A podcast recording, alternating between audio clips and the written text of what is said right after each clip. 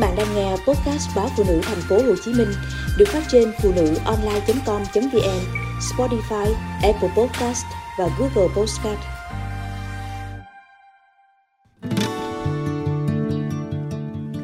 Dưa thính ngày mưa Huế lại vào mùa mưa, những ngày mưa lũ dầm về mới thấy hết giá trị của hũ mắm thính dưa gan ngoại kê nơi góc bếp.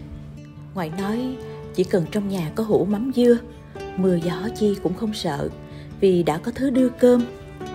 Từ hè, ngoại đã bắt đầu tỉ mẩn chuẩn bị thức ăn cho ngày mưa gió. Hũ dưa gan ngoại muối sẵn từ dạo đó, phải đến lúc sang thu mới đem ra dùng. Còn nhớ cái biển sông trước nhà, năm nào ngoại cũng thả xuống mấy lúa dưa gan. Không biết nước đầu nguồn sông hương vốn ngọt lành dịu mát, hay do đôi tay chai sần của ngoại không quản tưới tắm sớm chiều, mà mấy lúa dưa ngoài trồng lúc nào cũng xanh tốt.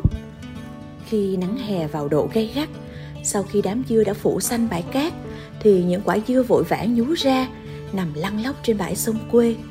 Những quả dưa mướt nhất bao giờ cũng được ngoại dành lại để muối dưa.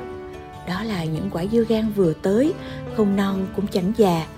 Trên cúng vẫn còn phủ lớp lông mỏng tựa tơ. Ngoại cẩn thận rửa sạch từng quả, phơi ráo nước, rồi xấp vào hũ sành cứ một lớp dưa lại rải lên một lớp muối hạt. Dưa gan muối làm đủ món ngon, từ chiên xào đến um đến canh. Nhưng ngon nhất là làm mắm thính. Mắm thính dưa gan, ngoại hay làm cùng với thính cá. Ngoại mua mấy mớ cá nục tươi roi rói, rồi đem về muối trong hũ. Đời thu sang đông tới là ngoại lấy lon bắp nếp, bắt tay làm mắm thính.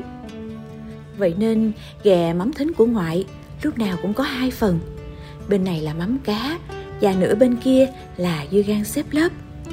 Bắp làm thính phải rang trên lửa vừa, bởi lửa lớn sẽ bị cháy, còn lửa nhỏ lại không đủ độ vàng thơm. Khi bắp đã vàng tới, thơm lừng thì đem xuống giả thật nhỏ. Vậy là khâu làm thính đã hoàn thành. Cá và dưa gan được ngoài lấy ra khỏi hũ sành, ép cho chảy hết nước, rồi sắp lớp vào một hũ sành khác. Đầu tiên ngoại sẽ rải một lớp thính dày dưới đáy hũ, sau đó mới đến lớp dưa và lớp cá.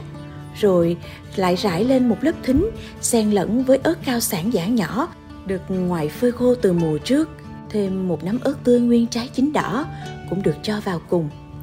Những lớp thính, dưa, cá, ớt cứ xen lẫn nhau.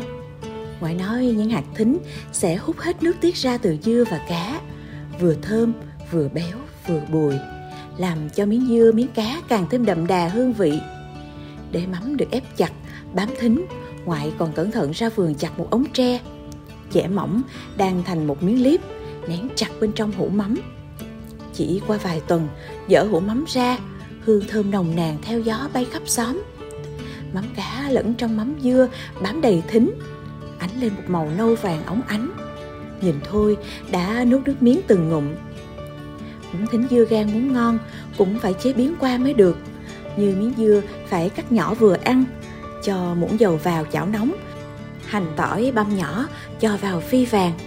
Sau đó cho thính dưa gan vào đảo nhanh tay, thêm ít bột ngọt và đường vào cho đầm vị mặn. Trước khi tắt bếp, cho thêm nắm lá ném cắt khúc vào. Mùi thơm sẽ ngào ngạt cả góc bếp. Sáng nay, ngồi bên hiên nhà, nhìn mưa trút trắng trời, Tôi nhớ ghè mắm thính của ngoại chi lạ.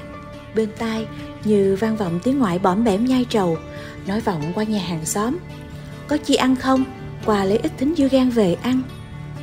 Mũi lại như ngửi được cả mùi thính thơm lừng Từ tai ngoại muối.